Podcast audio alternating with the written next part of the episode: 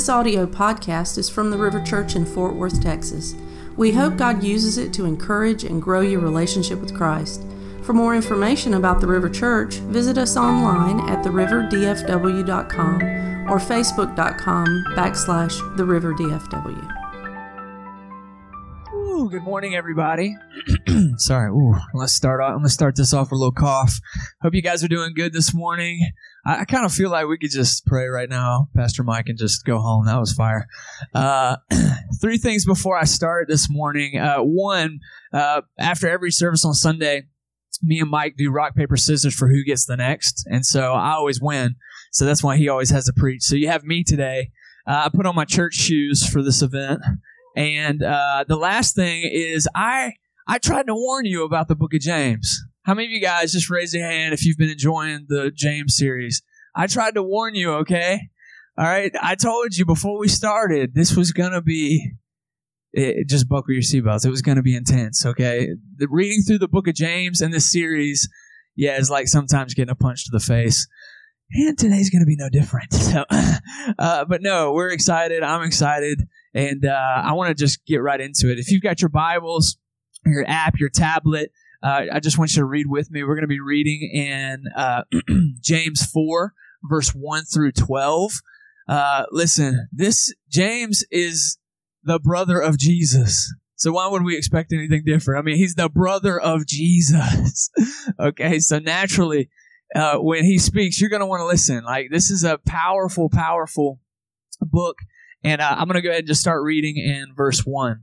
Okay, it goes like this: What is the source of wars and fights among you?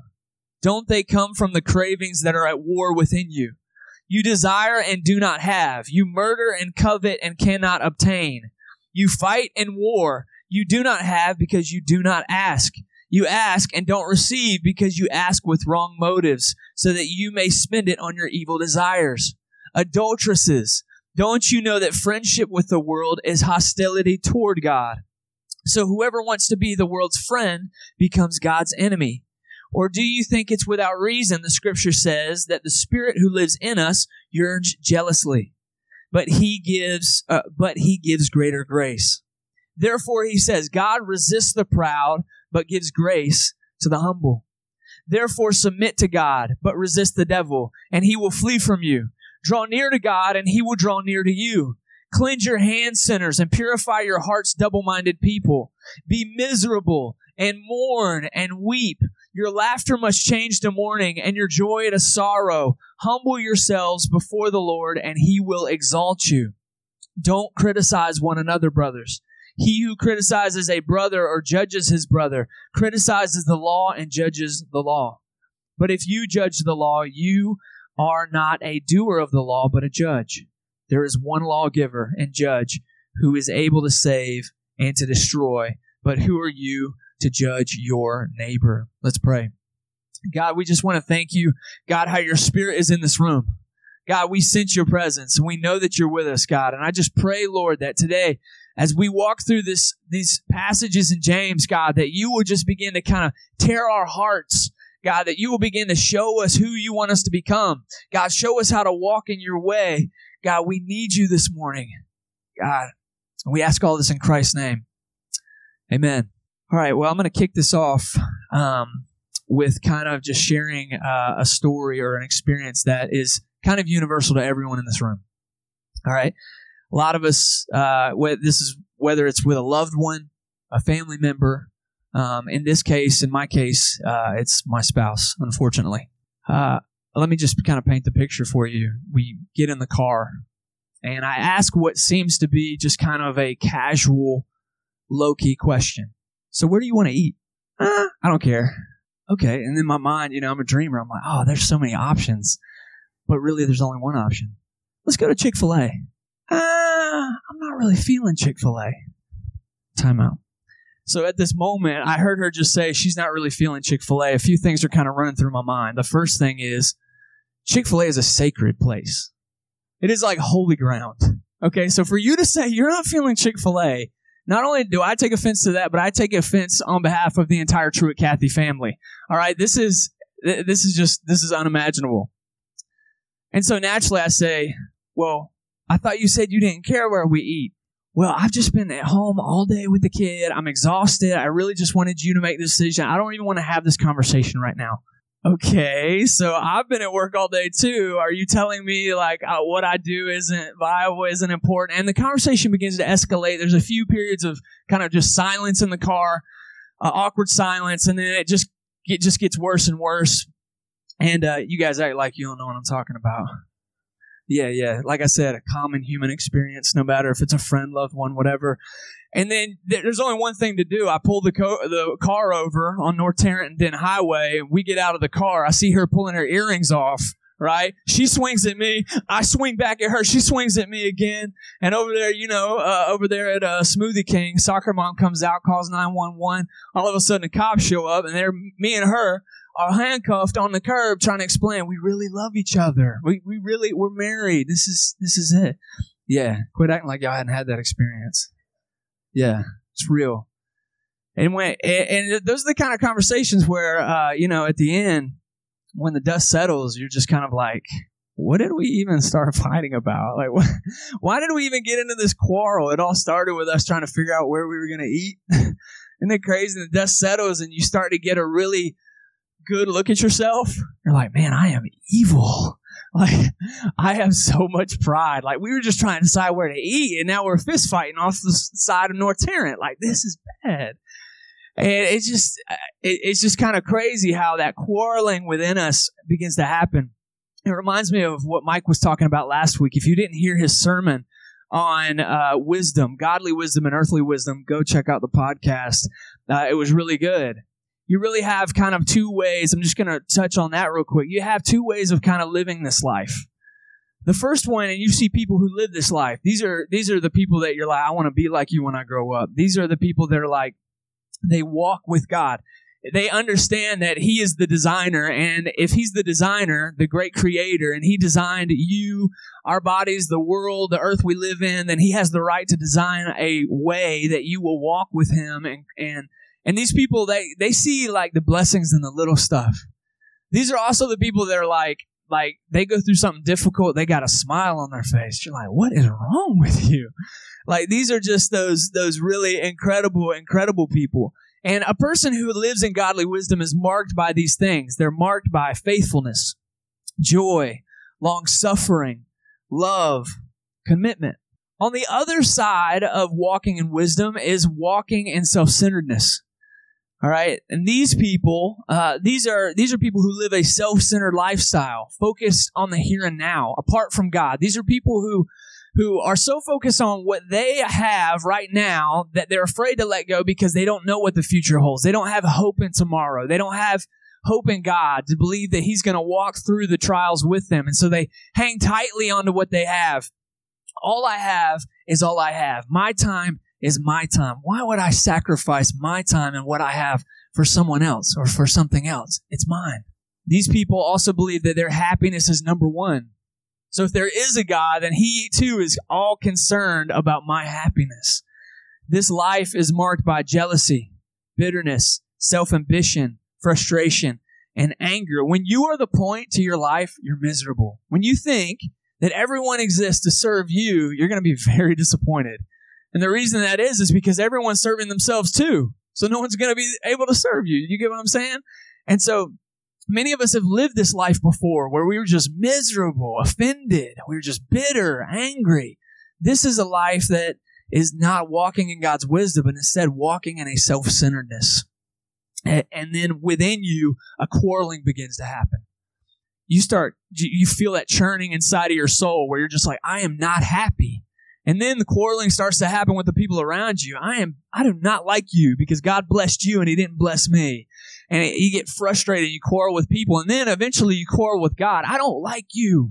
And, and it's interesting, like, I, I think about, and, and this might, this might, I don't know if this is a good example, but in my generation, I know this happens in every generation, but in my generation, uh, there are people like me who grew up in church and you grew up in the youth group, you grew up walking you know, every church, uh, you, you did all the right things. Okay. Uh, you went to church every Sunday. You did all these things. And when you get into your 20s and 30s, uh, you start to realize that your life hasn't turned out like you thought it was going to turn out. Right? Like, uh, God, I did all this. I lived for you all throughout my teenage years and I'm still single. You didn't give me that spouse. And you start getting angry or, uh, I, I followed you. I did all these things and now my marriage is less than perfect. God, you're not holding up your end of the deal. Or God, I did all these things for you, but I'm not at the level of success that I thought I would be at. And you start kind of throwing, like, trying to negotiate with God. Then that just, that just sounds dumb coming out of my mouth. Like, negotiate with God? That just sounds ridiculous. And, but we do that. We try to negotiate with God. We're like, God, you didn't give me what I deserve. Listen, you don't want what you deserve. We don't want what we deserve. We forget so easily that before we even knew Christ, and we're going to read in the text here in a minute, we were hostile towards God. If we got what we, we just don't, ah, we don't want what we deserve. And so it's funny. It's like I, I, I want this to also be kind of a warning to us that a lot of times when we live in that way, we think that everything we have is ours and that we created it with our own hands. Let this be a warning to you, sir, if you're in this room and you're you consider yourself a self-made man. I've built everything and have everything that I have with my own two hands. Uh, I was reading this passage, 1 Corinthians 4 7. It says this Paul writes, For who makes you so superior? What do you have that you didn't receive? Listen, if God made everything, it's His anyway. You have nothing that is really your own. He created you. You belong to Him. So it's, it's kind of futile for us to think that everything we have and what we've created is ours. And so we walk in this way. This is a, this is a way of living your life. And let's just be honest with you. It's incredibly practical. It's about alignment, aligning yourself with God and in His way and hearing His voice. But when you align yourself with you, you end up in a really bad place. And it doesn't, it's not really hard to see. I mean, I literally, I mean, we know people and we're not judging them, but we know people who have gone their own way and that's, that self-destructive lifestyle just destroys them. Okay. I mean, I see it everywhere. And when your eyes are open to that, you begin to see how practical the gospel is. You, we read this and you're like, what is he talking about? But when you break it down and you start begin to understand and you see kind of God vision, you begin to see, you can tell when someone is walking with God and experiencing grace, and then you see someone making decisions that are apart from God, shaking their fist at God, and you see just destruction. It, it's just, it's obvious. I want to, I want to jump to four, but I want you to know part of the reason I went through all that is just just to talk about that first uh, one through three. It says, What is the source of wars and fights among you? Don't they come from the cravings that are at war within you? So for you history buffs, the guys that the guys and girls that like biblical history, this is a spiritual concept, but also a physical one. At this time, when James wrote this, the Jews were actually creating factions and fighting the Romans. So there was like actual quarrels, like they were throwing fists, they were fighting. Also, at the time, sections of Jewish cult Jews were breaking off and fighting one another. So there's kind of a two thing happening here. He says, You desire and do not have. You murder and covet and cannot obtain. You fight in war you do not have because you did not ask. And, uh, and you did not receive because you ask with wrong motives. And so he says here, he says, the reason you're fighting, the reason that you're throwing your fist at God and you're fighting is not because of him, but because of a war that is going on inside of you. And so just just wanted to touch on that. Let's go to verse 4. All right, this start verse 4 starts off with a pretty strong word. It says adulteresses. Wow, it's scary. Don't you know that friendship with the world is hostility toward God?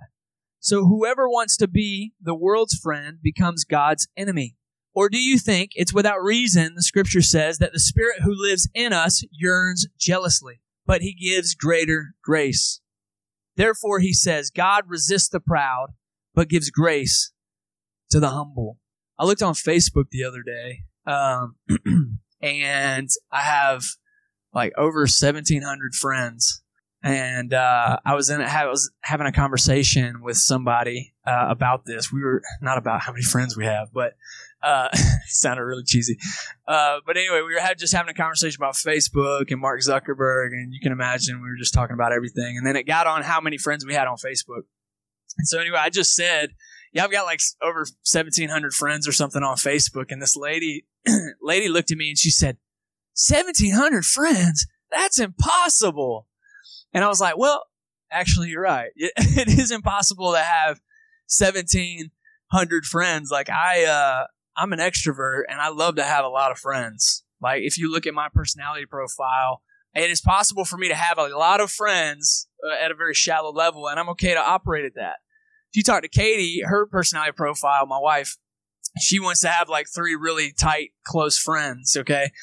And for me, I sometimes I kind of lose sight of what friendship even is. I think that in our culture, it gets very diluted because of things like, you know, Facebook terminology or even the internet. Uh, I like the other day, my community group leader, Colin Stacy, Colin Stacy and his wife Heather lead a community group, and and my family is a part of it. And he texted me the other day and was like, we were having a conversation, like, bro, you're a really, you're a really good friend. I was like, really? I'm like, what? Like, I don't, you know, we don't really, I think that friendship, the idea of friendship gets so diluted sometimes that even in our own mind, we have a difficult, difficult time understanding that. Now, if you are a person, you have really tight friends, that's good. And for me, that's, this is encouraging that I'm allowed to have just a few friends because as an extrovert, I'm like, I gotta be deep with everybody. I gotta have, uh, 1700 people and we all got to be super tight and i walk around with sometimes guilt on my shoulders because i'm like man i'm just a terrible friend. Uh, but it is okay to have several friends. I've heard of people who are a part of community groups that they're so tight like they hold each other accountable so well that they share finances. I mean it's crazy like it's just insane of how tight you can be with someone. And and i really think that the idea of friendship is is not some shallow level thing. It's more of a, a deep thing. I'm going to present this idea. I think that friendship has a lot to do with submission. Submitting yourself, subjecting subjecting yourself to someone to be fully known and to fully know someone. I think that even in this text, you find in this text, what did it say? It said this, adulteresses, don't you know that friendship, this was a term that is in the Bible. James used the term friendship. So when I read that, I was kind of confused. I was like, friends? Like, uh, okay, friends with the world. I didn't take it that seriously. But when you look at friendship in light of fully submitted to, like I'm going to fully submit. You're going to know my finances, what I struggle with. You're going to know everything about my life. You're going to know how my marriage is going, how my relationship is with my kids. You submit yourself to someone to be fully known it changes the entire defini- definition of friendship, doesn't it? And so look at that idea, the idea of submission in light of this passage. Let's, uh, well, before we do that, I really think, like, if you look at the world we live in, and if you look at the internet, the existence of the internet, and how it can connect us with lots of people, back in the day, people understood this. Tribes, small communities. Before that, like we we were tight knit. We were tight knit people. And I just feel like, again, just to reiterate that, I feel like that we lose sight of what it really means to submit to one another. And that's why we do this here at the church. That's why we have community groups. Like, for real, I can't really hide anything from my community group. Like, there's nothing I can hide. And I like it that way. I don't want to be someone who carries around secrets. I want to be known. And here at the church, this is a place where you can find lasting, deep relationships with people that you can't find other places. And uh, that's just a shameless plug. But I would, I'll be honest with you, the only reason I say that is because I've experienced it here. So let's look at that passage using the term submission. Don't you know that when, if you submit uh, with the word or submit to the world, it's hostility towards God. So whoever wants to submit themselves, uh, beca- or submit themselves to the world becomes God's enemy man, I'm just kind of seeing this. Look at the look at what this says here. it says this, don't you know that when you submit yourself to the world that it's hostility towards God? How many times have we gone through something, right? And all of a sudden we're angry at God that God did this to us. This right here turns the ownership back on us, right? It says when we submit ourselves to the world, we are being hostile towards God. We are being hostile towards Him. God's not being hostile towards you. In fact, you are being hostile to him. And then it goes on to say this. It says, so whoever wants to be the world's friend becomes God's enemy. It doesn't say God is becoming your enemy. It says that you are becoming God's enemy. It's you that is changing. God's not changing. You are changing. Wow. How that's just a, a kind of a powerful observation in scripture that he stays the same. It's us that is changing. And it's a hard pill to swallow when you realize that you are actually the one. it's not God that the anger and frustration you have towards him is actually because of you. I have an uncle. Uh, if you if you look in the dictionary and you look up wise sage, his photograph is right there. Um, he always said this. He's a simple dude. I'm talking real simple. Like never maybe went to the doctor one time in his life, and when he went, they said, "Sir, you've got to drink more water." He said, "I get all the water I need from Dr Pepper." like, all right, man. Uh, he's an awesome guy. He said this, and I never forget it. He said, when you get incredibly angry or frustrated with someone, your first prayer ought to be, God, change me.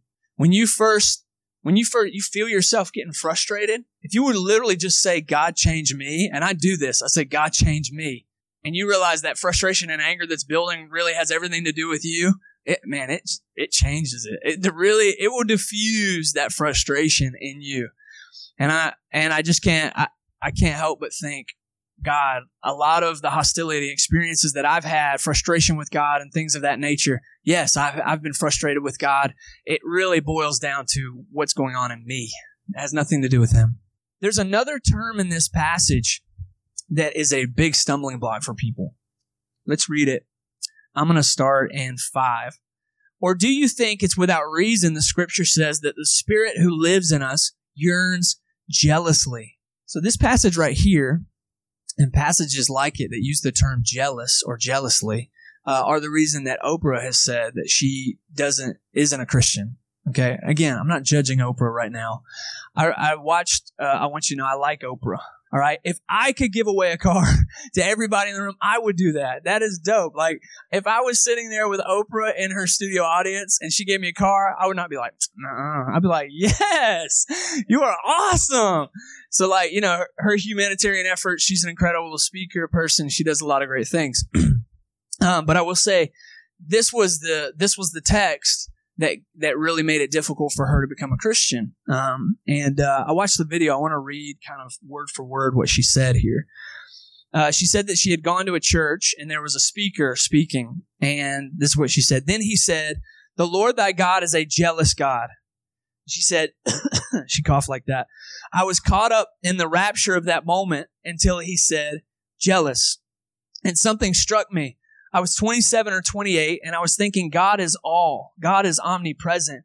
God is also jealous. A jealous God is jealous of me. And something about that didn't feel right in my spirit because I believe that God is love and that God is in all things. It would be easy for us to judge Oprah and write her off right there. Uh, I was doing some more reading um, on this topic, and there's a guy uh, who we all love. He wrote the Chronicles of Narnia, uh, C.S. Lewis. Actually, early in his life, he struggled with this very same verse. I'm going to read a, a piece from one of his books, The Reflections on the Psalms. He said that God craving our worship is like a vain woman who wants compliments. He later, like in some of his writings, said that he understood what this meant. But you understand the idea of God being a jealous God really kind of is like, what? Like this is this is different. Like, is he a double standard? Is he like, what is this? Is he like going against who he really is when he says, don't be jealous? Um, and I want to tell you this uh, God is not, and I think even in, in, even in this video, if you go back uh, in the video of Oprah, um, she's talking about jealous of, like, jealous of her, jealous of what she has. Um, and I would tell you this He's not jealous of you, He's jealous for you. He's not jealous of what you have. What you have is His. Does that make sense? And in this passage in particular, there's some terminology used that we see throughout Scripture. All right, he started the passage saying this adulteresses. Like, why in the world? And then he used the term jealousy or jealously. You will find in the Bible there's a lot of references to a story, to stories. In fact, the book of Hosea, all right, Hosea was a lord, a guy who finds a prostitute, marries her, gives her everything, bestows on her everything, gives her everything she needs. And you find in the story she leaves him and goes back to what she knew. So in this, the terminology that you find in here is a reference to that concept, the idea of, uh, of giving, having everything, but then walking away. So that's why he says adulteresses.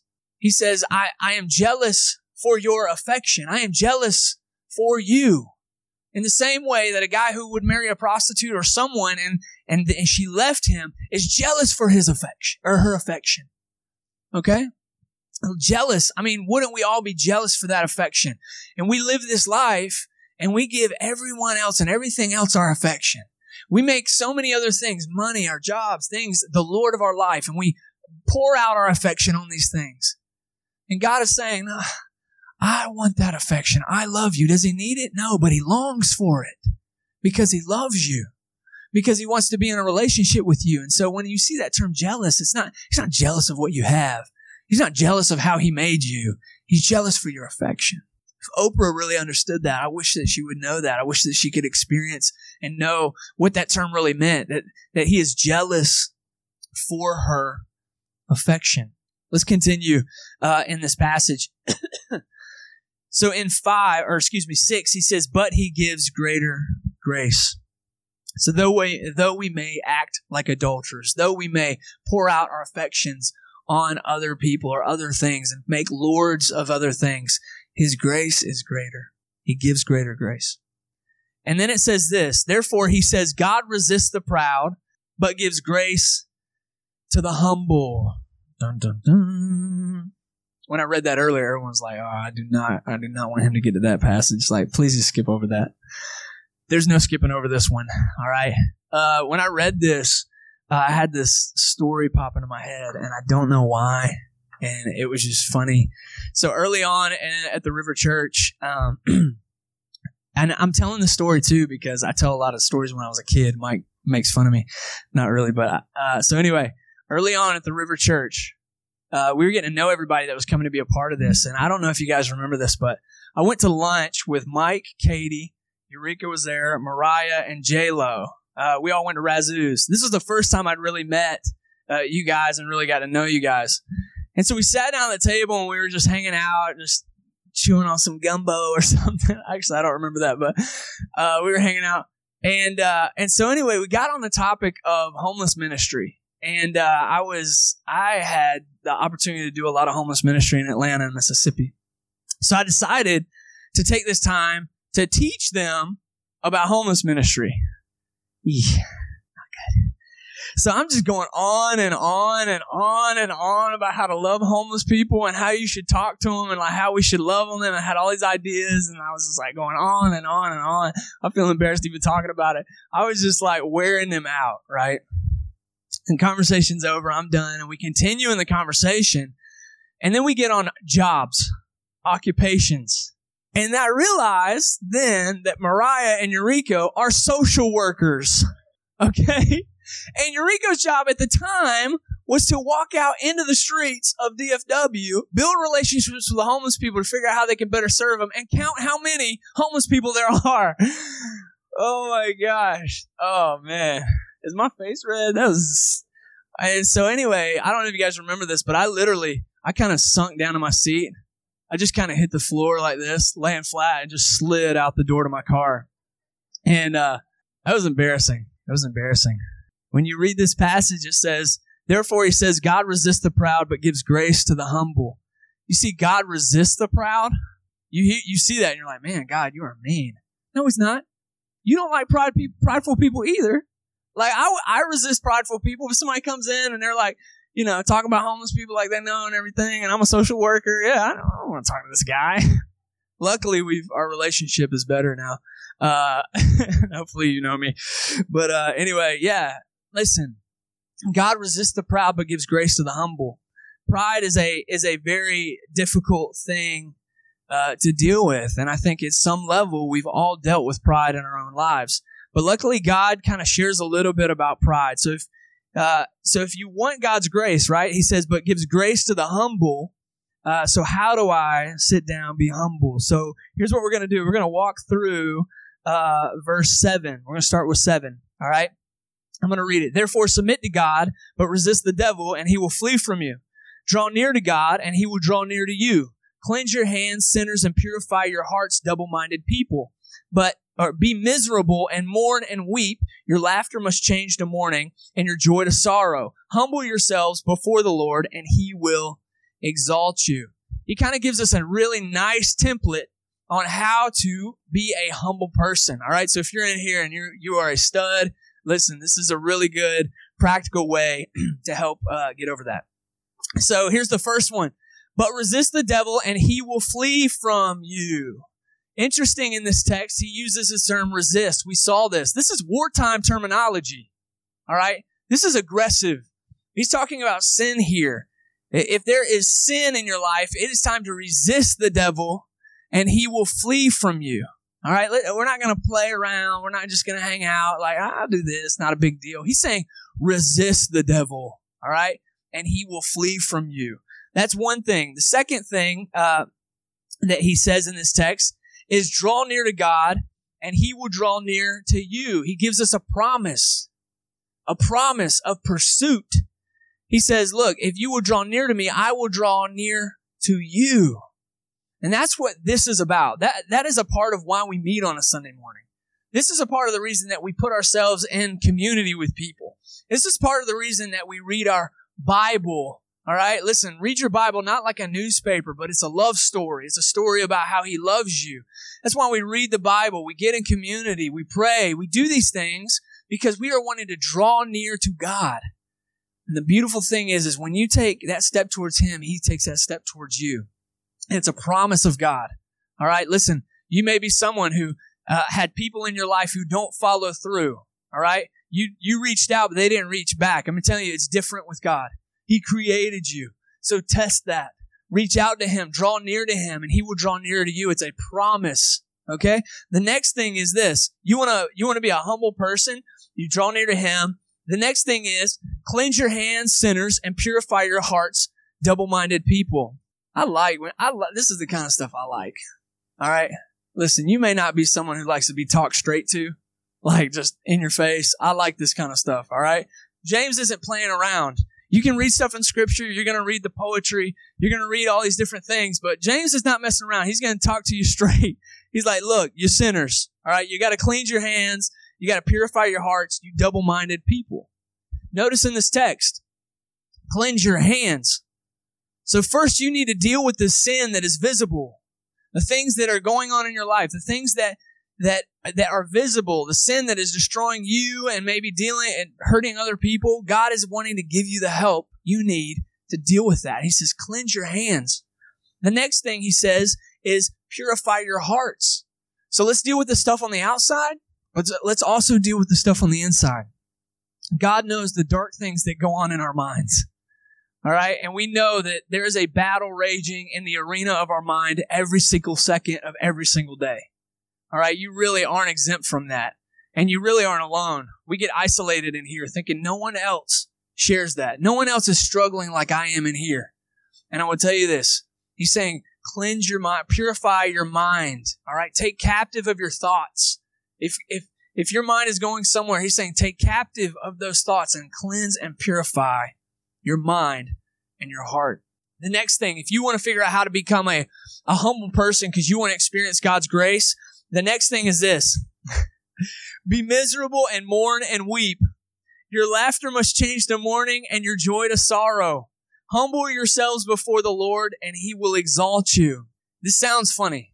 This sounds funny. What I, when I read this, and you guys can fact check me on this, but when I read this, I think this is an issue of levity. Because in our, in this world, we are, we are obsessed with entertainment. We are obsessed with laughing. We are obsessed with having fun. And if we can avoid a serious moment for some laughter and fun, we will. And listen, I'm the king of that. I am the king of that. In serious moments, you will find me cracking a joke, laughing, having a good time. Okay. I'm the king of levity. But in this situation, he's saying, listen, turn your laughter. You must, it says you must change your laughter to mourning and your joy to sorrow. Mourn and weep before God. He's saying, don't take the sin in your life lightly. Don't just look at it and be like, okay, yeah, ignore it. Don't ignore it. He's saying, mourn and weep over it. This isn't the time to make light of a fun, such a difficult situation. He's like, face it. mourn and weep and cry out to God. Listen, the Puritans, when they came to America, they had a lot of, they, they messed, they were messed up on a lot of things. But the one thing is, is we have stories of when they would weep and cry at an altar. They would, they would, were broken over their sin, the way that they were hostile to, towards God. And they would weep and mourn and cry. I'm telling you, if we would be a people who would mourn before God, who would be broken over our sin, listen, this is a safe place. If you were broken and you came down here and mourned and wept and cried, no one would judge you. No one would judge you. This, he's saying, let's get serious. Let's turn your laughter to sorrow. Okay? Let's not take this lightly. These are the things that will lead to humility. I will say this too about that. Uh, there have been times in my life where I was broken over my sin, and I will I will be honest with you. It launched me into a place of joy when I was broken before God, and he and and He knew my heart, and He saw where I was, and I was broken before Him, and that forgiveness came, that repentance. When I was repenting, He forgave me. I'm telling you, He took me to a place of joy. He took me to a place of love, passion. He's not asking you to be miserable. He's just asking you to be take your life seriously. Take your life seriously. Take your life in God seriously. This, this whole experience, coming to church, being a part of community groups, these things, this shouldn't be an extracurricular activity for you. This should be your way of life. Walking with God, hearing Him, being serious about your sin. And in that is joy, love, peace, compassion, excitement, enthusiasm, adventure. I'm telling you, that is the way of God. I don't want you to hear this and be like, wow, this is depressing. I don't want anything. I don't want any of this. No, he's saying, I want you to be broken over your sin. Let's go on to the last part here. You know, I, when I was reading through this, I was thinking none of these subjects actually connect. Like quarreling, humility. Actually, they all connect. quarreling, all right, the inside of you, the war that's going on inside of you, all right, when you walk in that godly wisdom, it leads you to a place of humility. And then in that place of humility, when you understand that God is jealous for your affections, uh, and then it flows right into this. Uh, it says this, and I wrote this down. I want to read it specifically. When when God leads you into humility, you no longer are experts in the weaknesses of your brothers, but in the strengths of your brothers, and are people who celebrate the God blessing movement of the Holy Spirit in their lives. Look at the text. Don't criticize one another, brothers. He who criticizes a brother or judges uh, his brother criticizes the law, it goes on to say, when you judge someone, you are acting as the judge, and there's only one judge, one lawgiver. So when you walk in the way of God, the godly wisdom Mike talked about last week, you experience a life change. You experience humility. And then from that humility, you become a person who isn't uh, a person who tears people down. This isn't, man, James is like, boom, boom. You are not someone who tears people down. He says, don't criticize one another. I'm going to ask you some hard questions right now. Are you someone who feels like you need to tear someone down to exalt yourself? To exalt yourself. Do you feel like you got to tear someone down to exalt yourself? Are you more apt to point out someone's strengths or to passive aggressively or aggressively point someone out to let them know they have fallen short? Ouch. Ouch man, bad. What I'm saying here is, and what he's saying here is this. We can't be a church. We can't be believers who follow God, who claim this, uh, claim to follow Him, and then turn around and just cut each other down. Even passive aggressively. A lot of times we think we're, we're right. We're like, oh yeah, yeah, I'm, I'm in the right. I'm gonna, I'm gonna tell you, all right, that you're in the wrong. I'm good. We tear each other down. And I want to challenge you guys today. Like this is what God wants for us. He wants us to encourage one another, to walk in humility, to be a people that encourages one another. I'm going to ask the band to come up here. We're going to have a time of prayer. But are you someone who tears someone down? We need to be people who encourage one another, who love each other in humility, who when we quarrel, our, our default response in the midst of those quarrels is say, God, change me. I want to walk in your way. Man, I love this place, guys. I love being able to come here and worship and experience God. And I love the fact that every once in a while I lose rock, paper, scissors. and uh, man, we are so blessed that, uh, man, just come and experience God, but then also days that I'm not able to speak to have someone like Joel come up and preach and bring the thunder, man, right? Like James has been kicking our butt, but sometimes it's good to get our butt kicked, isn't it?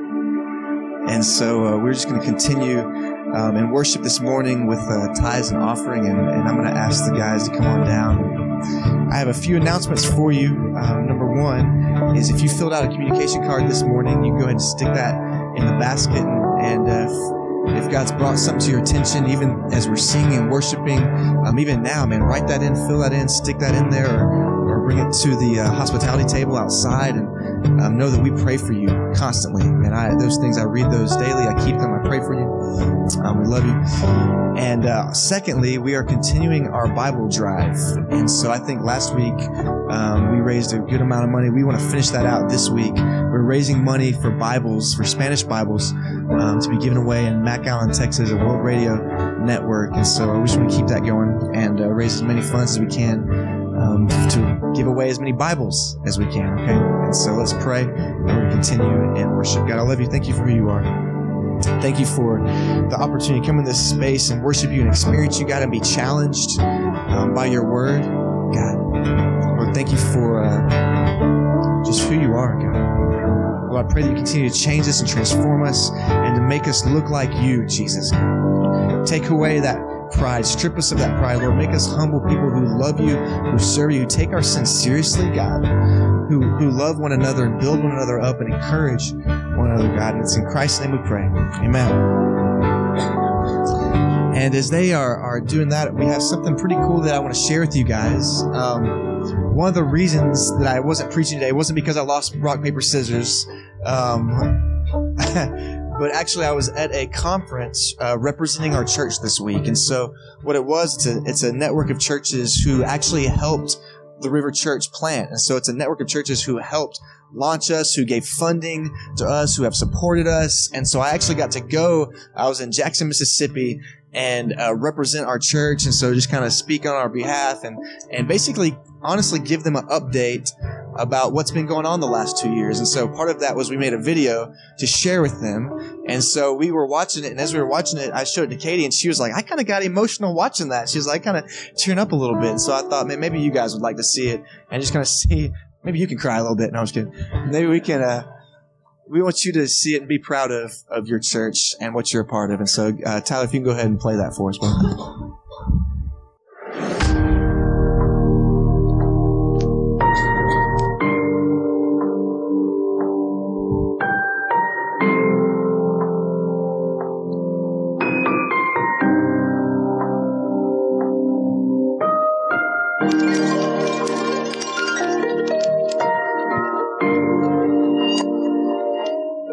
We first launched the river a little over two years ago now, little did we know the amazing things that God was going to do. We launched in a movie theater, but since then we've moved to an elementary school. And every single week, our team unloads a trailer and we transform a secular space into a holy space. A space where people can come and worship and meet with God a space where through the hard work of our incredible kids teams, kids can come and meet with Jesus and learn about Jesus. A space where just a few short months ago we held our very first baptism service at our church. A space that has become so much more than a meeting space. The teachers and the kids of that elementary school have become River Church family. And so in September of last year, we renovated their teachers' lounge as a way to bless and encourage the teachers. Every single week, members of our congregation go and mentor at risk kids at this elementary school. And in this last year, our very first Easter egg hunt with over 300 people in attendance. These last two years, we've seen our dream of planning a church come true. It's been a lot of fun. But we hope that this is just the beginning of our story. As a church, we want to dream bigger. We want to see more people meet Jesus. We hope to plant more churches